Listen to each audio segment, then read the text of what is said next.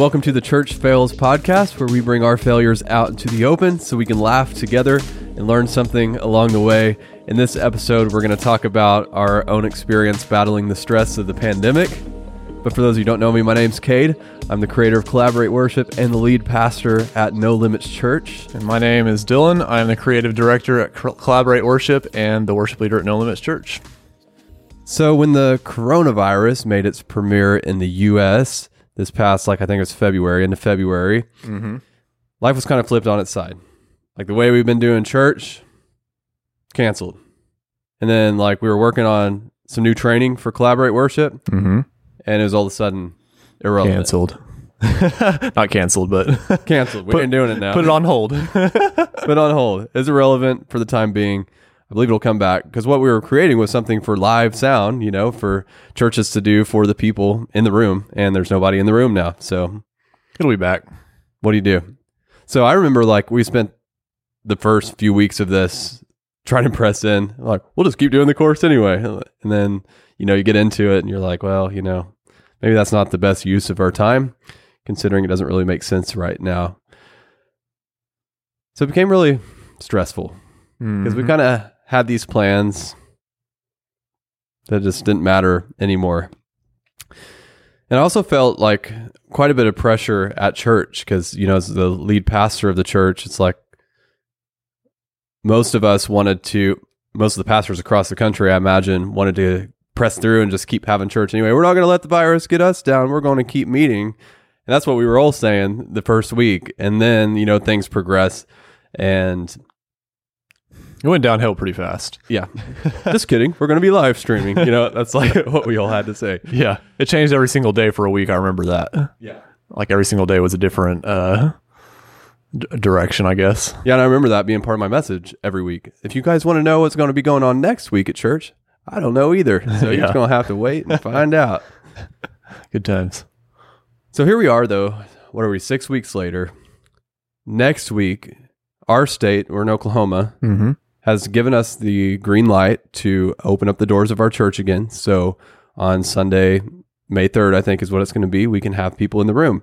We need to follow physical distancing guidelines and things like that, but I'm pretty excited, you know, to at least be taking those steps to getting back to usual. Mm-hmm.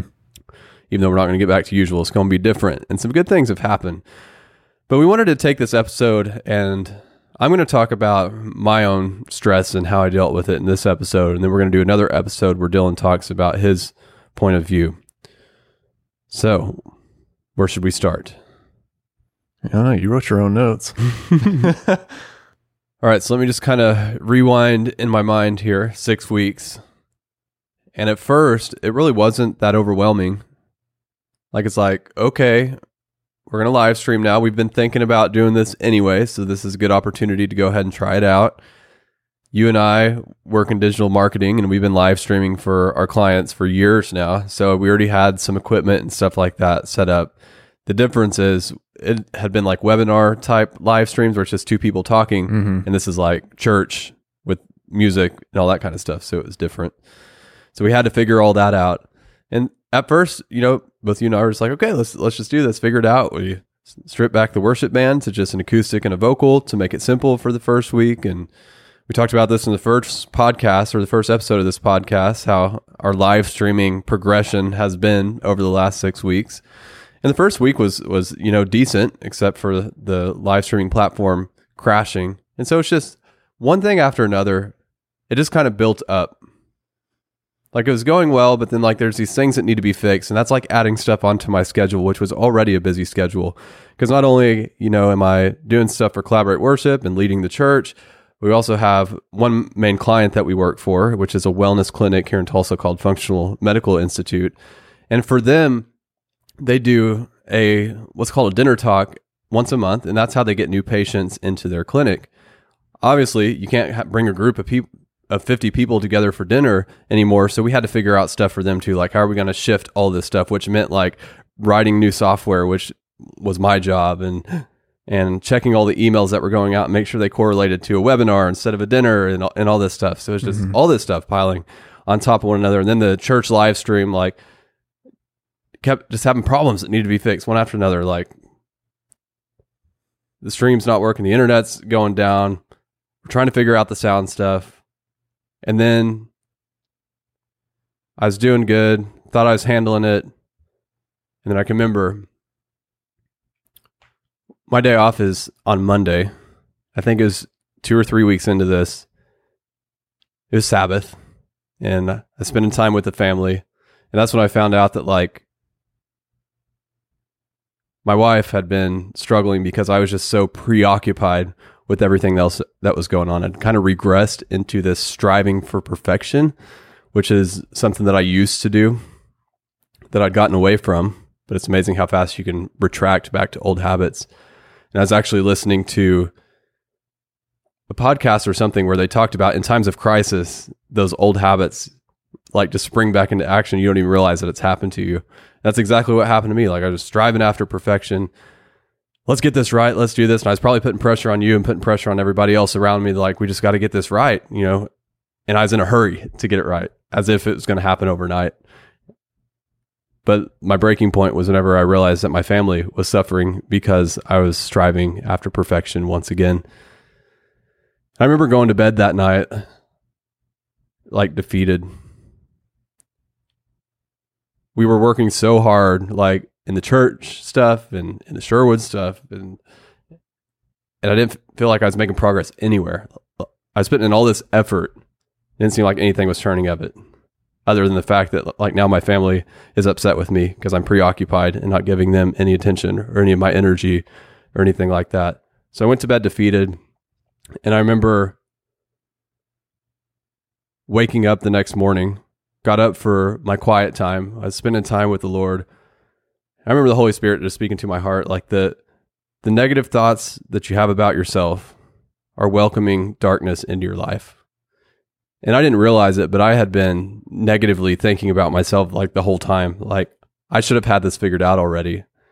I should have had resources out to everybody at Collaborate Worship on how to live stream and, and how to do these things. And I hadn't got that out there yet. I was frustrated with myself that it just wasn't going right. Like I wanted it to. But somehow I'd forgotten. I don't know how I forgot this, but I couldn't do it on my own anyways although I was trying to do it on my own. Once again, old habits. I used to try to do everything on my own. And then I think it was a couple years ago, I had the revelation of the whole power, God's power working in you thing. It's like, this isn't me, this is God. And if I submit myself to his power, then that's what's going to make this work. And I'd gotten to that point where I got myself out of the way. God worked through me. I'm your vessel. I'm going to do what you called me to do. I'm not going to strive for perfection. I'm going to, you know, pursue excellence and those kind of things. But it's a, it's different, and um, it's almost instantaneous in that moment. Like once the Holy Spirit revealed that to me, it was just freedom, instant freedom. Like, oh my gosh, why have I been trying to do this by myself? And like, I just made the decision, like, right in that moment that I'm not going to do this anymore. I'm going back to letting God's power work in me. Like, this is a partnership. I'm not going to do this by myself anymore. And I love that about God. Like, you like wander off and for two weeks or however long, years or whatever, and you think it's going to take that long for you to get back to Him, but He's just like right there. Like, He's just near. And it's so awesome. So, something I wrote down here is like, you're not enough on your own but with God, you're more than enough. And that's a truth that we all need to remember in times of crisis or like when times are going well. Like as long as if we're partnering up with God, letting his power work through us, like that's when we're going to fulfill our purpose in this world. Mm-hmm. It's not about trying to impress people or or any of that.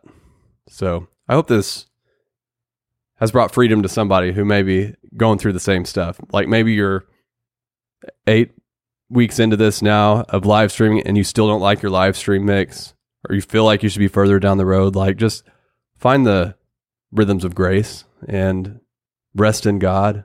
Find that place of rest. I believe we, we can pursue excellence and be in a place of rest at the same time. That's a little bit tricky to navigate. Mm-hmm. I imagine there's also a lot of people that that work full time like you do, and then are pastoring or are worship leaders at the church.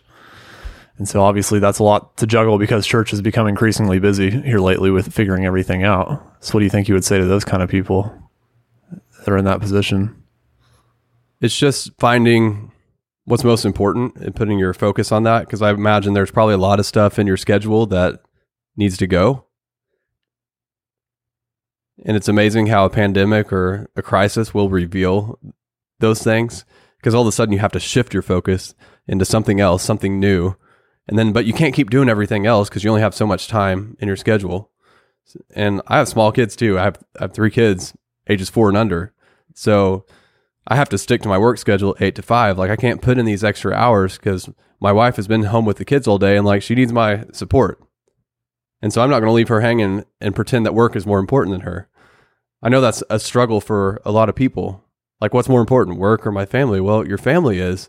And I know it's tough to say no, but you're going to have to say no to some things. And that's what I would say. Like, you got to learn what to say no to. And something that's been really eye opening for me is when you say yes to something, you're saying no to something else. So before you say yes, just take a minute to think, what am I saying no to? If I say yes to this extra job, am I saying no to my family? Am I saying no to building a relationship with my kids? Like, what am I saying no to? Because it brings clarity and helps you make that decision. Mm-hmm. Leaving as deep as like, if I'm saying yes to watching Netflix for three hours mm-hmm. a day during this quarantine, or probably more for most people's uh, example, but like, what are you saying no to that you could be spending that time more wisely doing? You know, it's true. I remember you talking about you you sent out an email to the whole church, and that's actually when I first heard about all this. You didn't share any of it with me before that, but you talked in the email about mourning the loss of your routine. You didn't really hit on that very much. I think that's that's a pretty hard thing for most people, especially someone that's so routine oriented like you. So how'd you deal with that? Like adjusting your routine? I can actually remember that day where I came to that realization that like I'm to have to like have a funeral here for my plan because I'm one that plans out the whole year. I had a year a plan for 2020 and some things I wanted to do. Planned out into quarters and then every week I sit down and I plan out my week. And I was still trying to do that, like pushing into my weekly plan, but kept running into roadblocks because this was like a day to day thing. Like I could no longer plan a week at a time because I'd plan that week out and then something would come in that I would have to prioritize instead. And then it would mess up my whole schedule and frustrate me. And so I remember sitting down in my office, looking at my planner. I was just like, okay, this is not going to work anymore. Like I know that I spent hours planning out my year, but I can't follow that plan anymore. I have to I have to start something new. And I just had to sit there in the quiet for a minute and just kind of look at it and be like, I'm sorry to say goodbye, but goodbye. and I remember messaging you that day about the the new course that we were working on for collaborate worship and saying, "Hey, I know we've been pushing into this, but we're going to put it on hold now because we got other things to do." Yeah, it made sense to me though. So nice. Goodbye, plan. and now I'm kind of afraid. Not really afraid, but do I plan again? Like, how far in advance should I be planning right now? And I've actually still been taking it just a day at a time.